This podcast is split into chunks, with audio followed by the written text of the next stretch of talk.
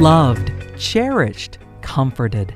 Welcome to the podcast ministry of Our Resolute Hope, where you will find grace, not just a concept or a doctrine of grace, but a person, a person whose name is Jesus, a person who brings hope, a determined, resolute hope that can sustain you and empower you to live courageously in this fallen world. Join us now as we learn more about Jesus, our Savior, our Lord, and our life. Hello again, friends. Welcome one more time to the Our Resolute Hope podcast. My name is John Russin. I'm your host. I'm here with my dear friend, Pastor Frank Friedmann. And in our virtual studio today, we have Mr. Mark Maulding from Charlotte, North Carolina. Mark is founder and president of Grace Life International, counseling and coaching ministry there.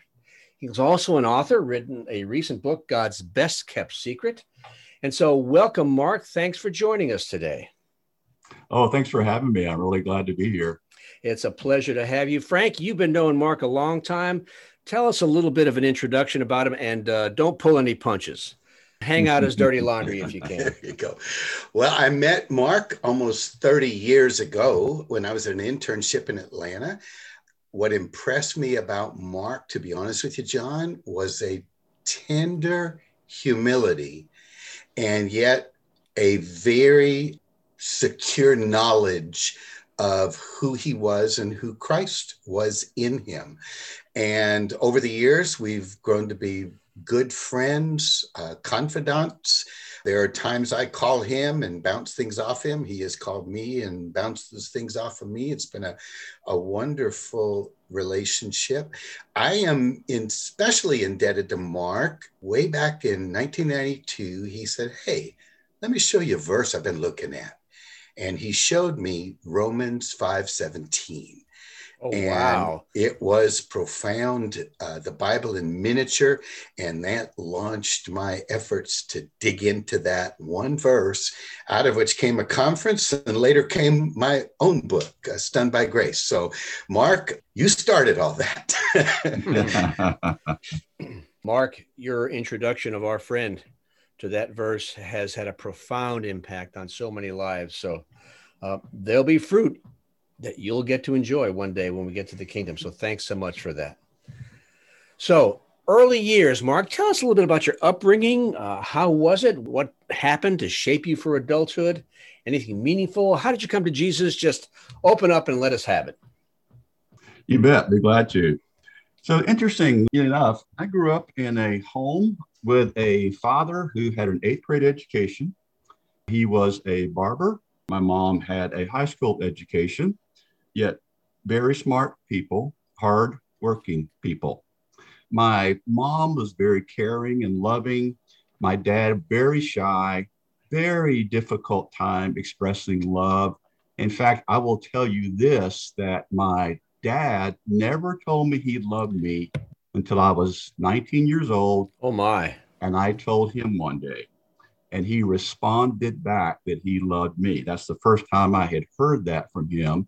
After that, it's like the door opened and he was, I think he felt more comfortable saying those words to me.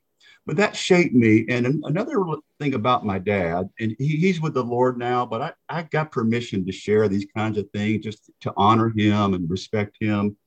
But my dad was really good with his hands, really good at what he did.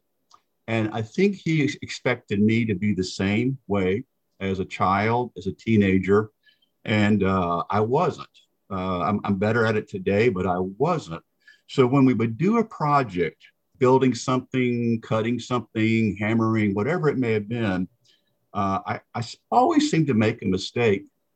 And rather than him coming and pointing it out and teaching me how to do it in in frustration he would do it for me.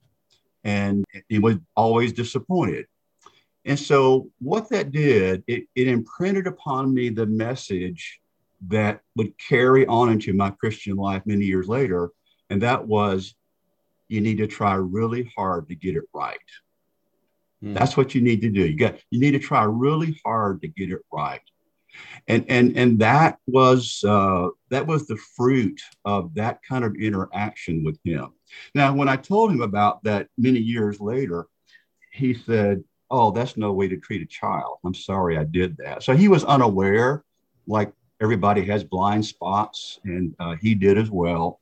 I think deep down he loved me, but just had difficulty. And hey, we all have something called the flesh, and he had his, and the flesh is always going to communicate rejection. But it, it did set me up for some things that would happen later that I'll I'll get into here in just a little while. As far as my salvation, I have quite a story for that. And you may be surprised I would say that because it occurred when I was nine years old. So, in fact, let me back up a little bit. When I was about five years old, my mom took us to church. My dad was one of those guys who would not attend with us. And her story is I don't remember this, but she said, I kept begging him, you know, as a little boy will often do things about, you know, with his dad to attend with us. And it was, I guess I was relentless. And he finally came. Well, in short order, he came to faith in Jesus. Oh, my. Uh, it wasn't long at all. So we were in that same church, and I was nine years old.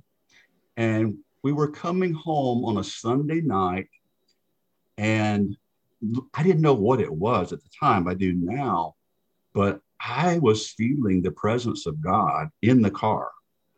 And I was having this deep sense that He wanted something. And so it was so scary, to be honest with you, because I was, I didn't understand it. And, and, and not that it was a fearful thing, I just didn't understand it. I literally got down between the front seat in the floorboard and the back seat. And, and in that place of the floorboard between front seat and back seat, I just kind of laid there. And my mom noticed it. She said, What's wrong? I said, I don't know, but I think it has something to do with God. And to her credit, she called our pastor. He came to our home and in our living room. He shared the gospel with me, and uh, I was transferred out of Adam into Christ and, and began that journey with him. Wow. That's an interesting story. So, out of the blue, you would drag your daddy to church. He got saved. I'm sure your mom and dad have been praying for you now for nigh on four years before this happened. How did they respond to uh, to this? I guess they sensed something was happening and jumped right in on the opportunity. Uh, th- that is true. I mean, they, they certainly did. My mom, in particular, and you know, I don't recall much about their thoughts or feelings at that time, but it certainly was a positive thing. It certainly was a negative. They certainly were happy, as Christian parent would be, especially. So you're transferred from Adam into Christ started attending church probably with a brand new perspective, at least as much as a nine year old can can grasp at that time. Mm-hmm. Uh, what was your walk like? What was it like? Anything change? Uh, just talk about your journey a little. Well, uh, being, I was one of those kids that was a pretty good kid before that. after that, I wasn't. so, as far as any dramatic change, there wasn't a lot of dramatic change at all. I did begin to get to know the Bible a little bit just because of us attending worship and Sunday school and those kind of things in the day. I think when there began to be some real interest and upward movement, so to speak, in my spiritual life was when I was a sophomore in high school. Hmm. And I played basketball, and we had a guy on our team. His name was Hal Mayer, and he was incredibly vocal about his faith in Jesus. I mean, he wasn't shy at all uh, somewhat boisterous about it. And he didn't care who he talked with on the team. He was talking about Jesus, and he did me too. And uh, back in that day, we would actually have prayer before we had our games. You know, I was a sophomore. I got to play occasionally, and so Hal said to me one day, "Hey, when it's come time for prayer, why don't you pray?" And it scared me to death. I was like, "Oh man, I don't, I don't know if I've ever prayed out loud in my entire life." And so when it came that time, I froze and I didn't volunteer to do that. And he just gave me a dirty look afterwards. but that's not necessarily a negative thing. He would continue to speak things into my life about my relationship with Jesus. And really, the first guy I knew that did that, an older guy especially. So it started me on a journey of really wanting to know the Lord better, wanting to know Scripture better. And uh, in, in short order, within a year or two, I began to be very vocal about my own faith in Jesus in, in my own high school. Wow. Cool turning point. Frank, it sounds like a little bit like your experience when you uh, lived a rougher life than than Mark had, but uh, you had the same, almost like flipping a switch. The light goes on, and all of a sudden, you're a little dynamo for Jesus. yeah, we uh, started a Fellowship of Christian Athletes group on the campus, and we had four people a president mm-hmm. a vice president a secretary and a treasurer but it was crazy within a semester we had over 200 kids showing up and wow. it, was, it was just something like okay lord i i think this is what I'm supposed to do. Hmm. So kind of neat. And you know, Mark, as he went on, went into the ministry, so I became a pastor. So uh, maybe Mark, you can tell us a little about that. Yeah, I'd be glad to. So uh, just to kind of set that up, uh, when I was 19 years old, I already told you about hugging my dad for the first time. Right. Well, the reason that was something I really just spontaneously did that day and wanted to do is because of what happened in the beginning of the summer. My mom had a book by Jack Taylor called The Key to Triumphant Living. And so I pulled that out during the summer uh, between my freshman and sophomore year in college. I read it in just a few days. And as I recall at the end of the book, Jack Taylor says, Hey, if you would like to be filled with the Holy Spirit, here's what you want to do ask God to show you any sins you have not confessed to Him, surrender to Him and say, I'm yours, what you want with me, and ask Him to fill you. So I said, Okay, I can do that. And I did. And in that moment, there was nothing. But the next morning, when I went to read the Bible, all of a sudden it was a brand new book. And the things I was reading, I couldn't get enough of the Bible. I couldn't get enough of the scriptures. I just wanted to read it and read it. And it's like every sentence was jumping off the page of the Bible into my heart and in my, I just enjoyed it. And it, and it, and it, it, it was a burning uh, desire to really get to know him. So at that point, the, the reality of Jesus loving me and his relationship with me just became incredibly a revelation to me. And I guess you could say I was I was experiencing the beginning to experience Christianity as God intended, which was to live this love relationship with the one who lives in us. So that's the beginning of the summer. Unfortunately, by the end of the summer, that kind of got turned upside down. I was dating a gal, and her mom wanted me to go to this seminar. And she just thought it was just the greatest thing. And it was at the Omni, which was the, the basketball arena for the Atlanta Hawks uh, at the time. And so I went to this and not knowing scripture well, not having anyone to mentor me in what it meant to you know, have Christ as my life, living in me, to living from him and not for him. I thought what I heard was just the next thing. What I didn't realize was I was being ambushed by the enemy. I was being ambushed by legalism and religion. And after a while, that joy I had experienced earlier in that summer, over the next few years, it would begin to subside and Christianity would become a great burden to me because the teaching at this seminar was, in essence, if something's wrong in your life, you need to find out what the principle in scripture is that you're missing and you need to follow that. And it went on to say, if you follow that, then God will take care of that problem. Well, in essence, what he was saying was, you do A and God will do B which is really what legalism is all about. It's the false belief that if you do the right thing, remember my whole thing is getting it right. Remember that? Right. Uh-huh. You do the right thing, then God will do the right thing as well. So that must have sounded really familiar to you based on uh, your your earlier experiences with your dad. Yeah, and you know, I taught the uh, the message of Jesus and His new covenant for decades now, and my staff and I have counseled people through the years. And one of the things I began to realize in my life and the lives of all these people we helped was, I think one of the ploys of the enemy is to insert lies into our mind, and I think usually it's fairly young, and then he repeats them over and over and over through different circumstances. And, and they're just thoughts that come into our head. But it's like he interprets those situations through that belief. Right. And so, again, you're right. It was, hey, got to get it right for dad. Now I got to get right for God. And then later, I got to get it right for me. And I got to get right for everybody else because, I, as Frank said, I did become a pastor a little bit later on.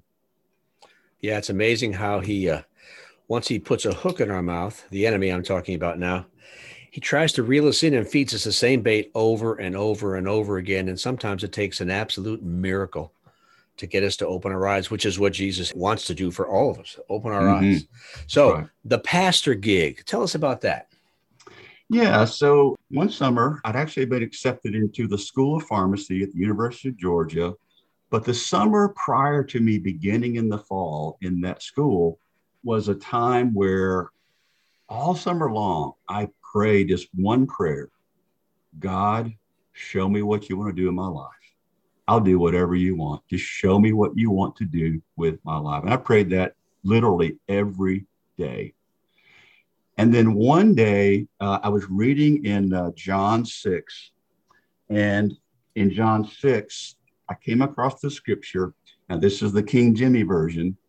And it says, this is Jesus. He says, labor not for the meat or food which perishes, but for the meat which endures unto eternal life, which the Son of Man shall give you. Well, when I read that, the Holy Spirit said, This is for you. This is the answer to your prayer. And this is what I want you to do. I do not want you to give your life just for making money. I want you to give your life for things that last forever into eternity. And so I knew at that point that he was telling me, You're going to be in ministry. And I just assumed that was pastoring. So I uh, went to uh, the University of Georgia. I changed majors, uh, first day of school, got out as soon as I could, and then ended up going to seminary. Went on staff at a church, a pretty good sized church where I was the uh, youth pastor, got to preach quite a bit people seemed to enjoy that, be blessed by it, and met my wife there, which was totally awesome.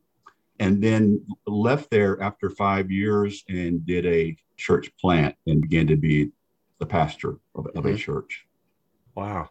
So, how many years did you pastor before you begin to realize that Christ is more than just your Savior? He was actually your life. Yeah. So, when I went to do the church plant, I was already struggling quite a bit. My second year of seminary, I began to sink down into discouragement and depression because I could not pull off the you do A and God does B very well. I was getting tired. It was very stressful on me, it was stressful on my body. And so that was my mindset going into being a youth pastor. And then when I did the church plant, it was still there, but I was sinking deep down uh, more and more and more. And uh, my life was kind of unraveling from the inside. So the second year I was starting this church as the pastor, I got so tired, uh, literally couldn't sleep. I tell you a, a, story that's kind of funny and kind of not. Uh, I, I, I was so into the legalism that when I would read the Bible, my stomach would hurt. Oh my! I don't think the Bible is supposed to make your stomach hurt. You know, I mean, it's I don't think that's the intent, but it's because I read the Bible through the lens of all I was not doing that I should be doing. And so the guilt and condemnation were just destroying me for literally from the inside out. And, and there were physical um, consequences of that as well. That's a that's an amazing response to stress. It's so common in a lot of people and a lot of circumstances, their their stomach just reacts to the stressful situation. I've never heard anyone say that it came from reading God's loving letter to us. Just shows how skewed my view of God and the Bible were. Right. Absolutely. Yeah. So, Frank, I've never had a bellyache when you preached. So, I guess that's good. yeah. Oh, maybe a headache, but not maybe a, a headache. Yeah, but never a bellyache. okay. I'm sorry, Mark. We, we interrupted. Continue, please. Oh, that's okay. That's fine. Well, my desperation brought me to a place where I said, I can't figure out what's wrong. I'm doing everything I've been taught to do, and discipled to do. I don't get it. Uh, I share the gospel with everything that moves and doesn't move, one on one evangelism type thing. I read the scriptures every day, fast, you know, about once a month. I memorize scripture. Of course, I'm a pastor, so I, I preach, I pray a decent amount of time. And yet I wasn't getting anywhere. And, and so my, my resolute hope was it was ill advised, to put it that way because what I did, I thought, well, I just need to do more. So here we are. We're back again to getting it right. Oh, yeah. And so I literally, seriously, I redoubled my efforts in all those areas. I went from, you know, praying like 30 minutes a day to an hour. And by the way, I mean, if the Spirit of God is leading you to do that, it's awesome. But Spirit of God wasn't leading me to do this. I was just looking for relief. I was looking for some kind of victory. I was looking for God to show me he loved me more. In fact, behind it all, what I was really looking for is I wanted God to, you, you know, kind of look at me and say, Hey, you're my boy. I'm proud of you. That's what was really behind it. And, and kind of like I wanted with my dad. Right? Yeah. Your daddy never said it. So uh, you wanted it mm-hmm. from your heavenly father. Yep. That's right. Well, that finally just sent me into tailspin and uh, I, I couldn't continue. And Ellen, my wife and I, we were laying in the bed one evening having some pillow talk I'm looking at the ceiling and I'm telling her, I'm saying, something's wrong. I, I don't get it. This, this, this Christianity thing is not working, but I don't know what to do. And really interesting, God gave her some insight in the moment that I didn't, I didn't really fully understand at the time, came to later. But she said, I think your problem is acceptance. And she said, I want you to read that book over there. She wasn't pointing to the Bible. And thankfully, because the Bible made my stomach hurt. And she was pointing to a book called Search for Significance. I said, I've read that book. She said, Well, I know, but I just think you need to read it again. So we stopped talking. She falls asleep. And uh, I'm laying in the bed. I did not read the book, by the way, uh, just so you'll know. I'm just laying there looking at the ceiling and it's dim. And I'm thinking, how in the heck did I get here? And I wasn't praying. I wasn't thinking about God, to be honest with you. I wasn't thinking about the Bible. I was just thinking about how miserable I was. And I, and I didn't, I didn't see a way out. I'm laying there and out of the blue, this voice, quote unquote, came into my head.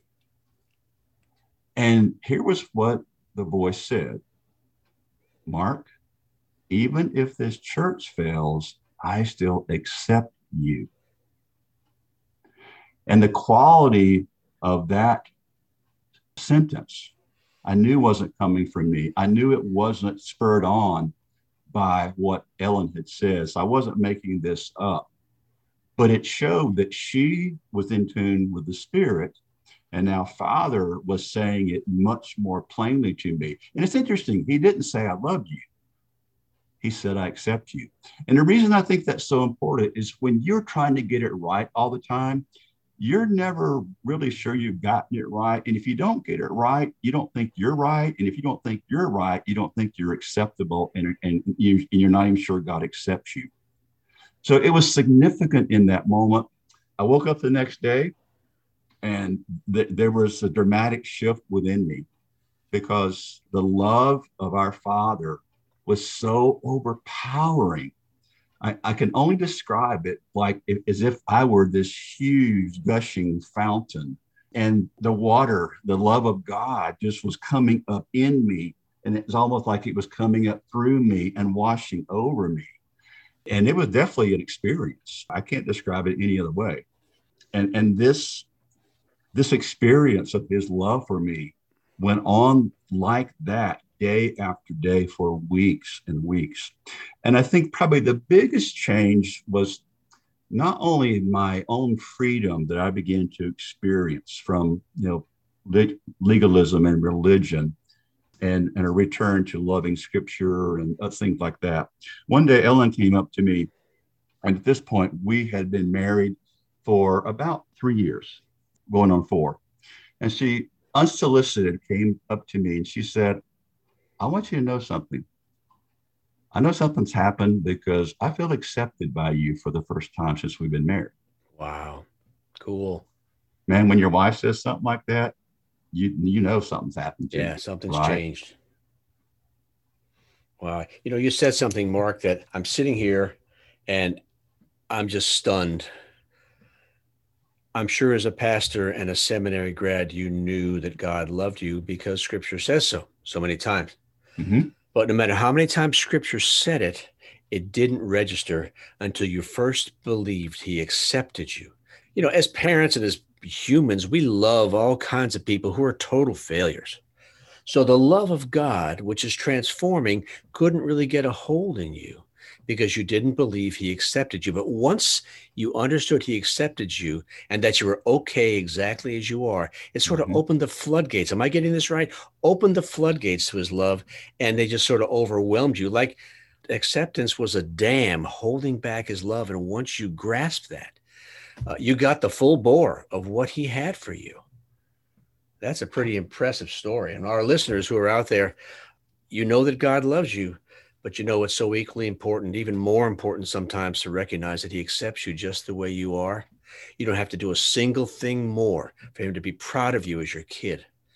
Uh, Father, would you please open the doors in the lives of the believers who are struggling with this right now and let them believe in their heart of hearts that the truth about how you feel about them, that you accept them Mm-hmm. Father, may they then bask in your love as it floods over them. What a powerful story, Mark. Frank, that'll preach, won't it? Yes, sir. Uh, acceptance, I think, may be the rarest virtue in our planet. You know, I hear people all the time saying, Well, I, I knew my mom and dad loved me but I didn't know they accepted me. And I, I kind of look at it as almost as if acceptance is almost the verb of love. It's the expression of love in such a way that we're able to lay hold of the love. Does that make sense? Mm-hmm. Yeah, it really does. does. That's a good way of putting it. Like that. Yeah. So miraculous happened. The dam is broken what changed, my friend? I mean, obviously, your wife noticed something, but you're in a pastor now. So, what changed? Well, it, some sins just, I mean, literally fell off that I just didn't deal with them anymore. That was one. That was a very personal thing, and I snicker because I went back to the church and on a Sunday morning, I think the next Sunday, I apologized to the church and I I didn't describe what had happened to me yet, but I said I've come to understand that I have been preaching legalism to you, and I'm sorry. Forgive me. That's going to change. Wow. And I think they were stunned and didn't quite know what to say and didn't say anything. But but my preaching it instantly changed. It, it immediately began to change. And as I saw things in scripture, like the in Christ phrase that's so prevalent throughout the New Testament, I think it's 33 times, maybe 36 somewhere there in Ephesians alone. It was just, I would see it everywhere as I read the New Testament. And so I would preach on those kind of things. One of the things that happened, I'll, I'll tell you this story, is later down the road, probably a year later, I came to them again to apologize. And I said, I want you to know that I have been preaching law, legalism to you about giving, and I want to preach it from a grace perspective today. So I said, uh, I don't think tithing is what God wants us to do under grace. I think we're free from that. So I, I preached on grace giving. And at the end, I said, rather than you just say, I'm going to tithe, I just want you to go home and pray.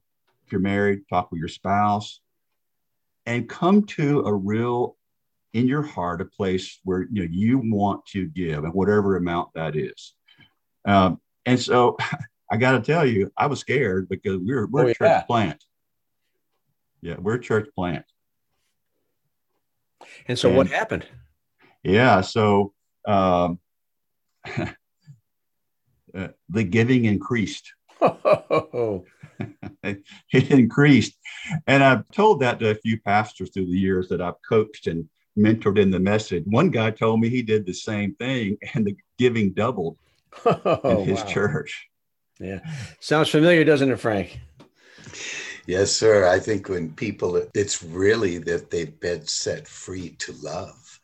It's that one of the tangible ways to express love back to God. And you, you can't be required to love or it's not love. And, you know, giving at that point, I think actually becomes an issue of worship.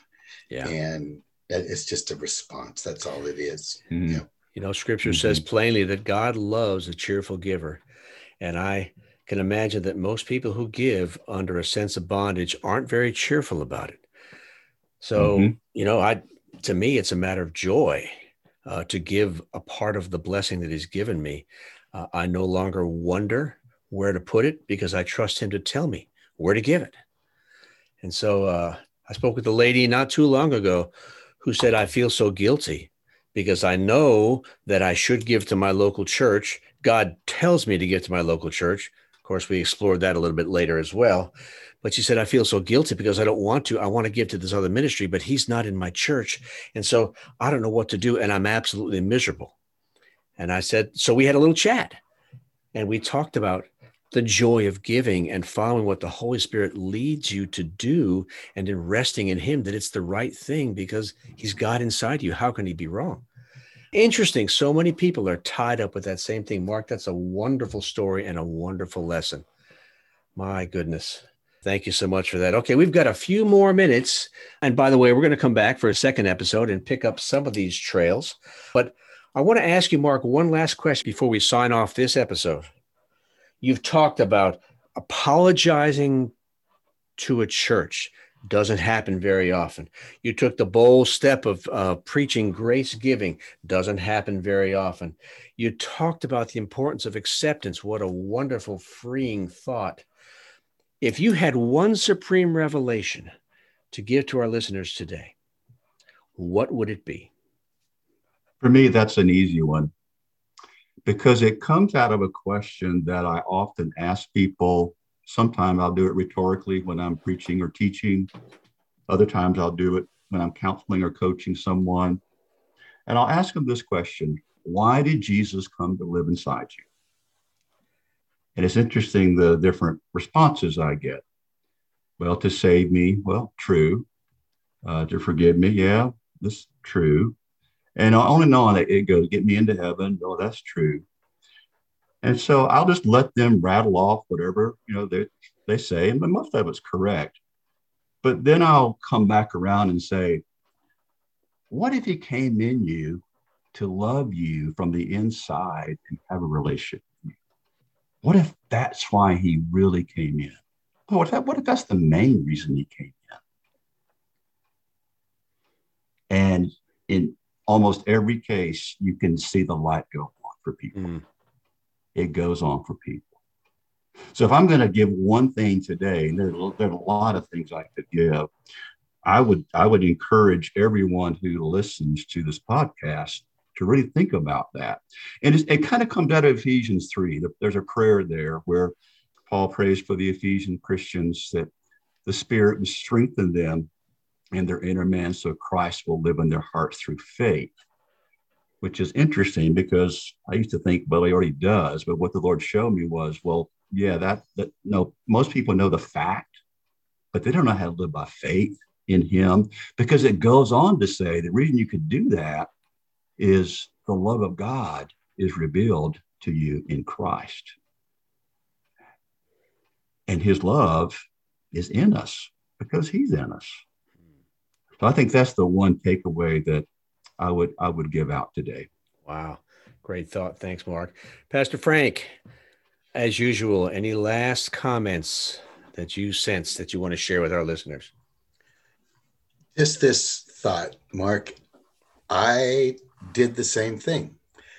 I stood up, asked forgiveness, confessed that we had been doing church wrong. And, you know, for a pastor, that's really a big deal because you're the guy that's supposed to be right. You're teaching the truth of Father's word.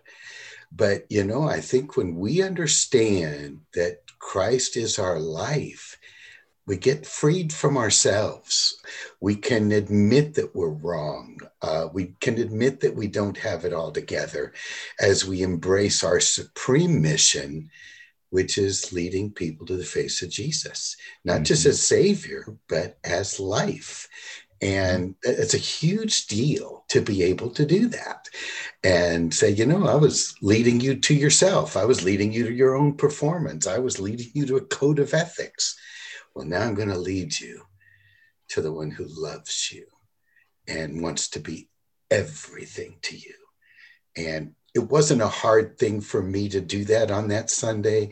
I kind of think it wasn't a hard thing for you either. Shock the daylights out of people, but it wasn't a hard thing to do.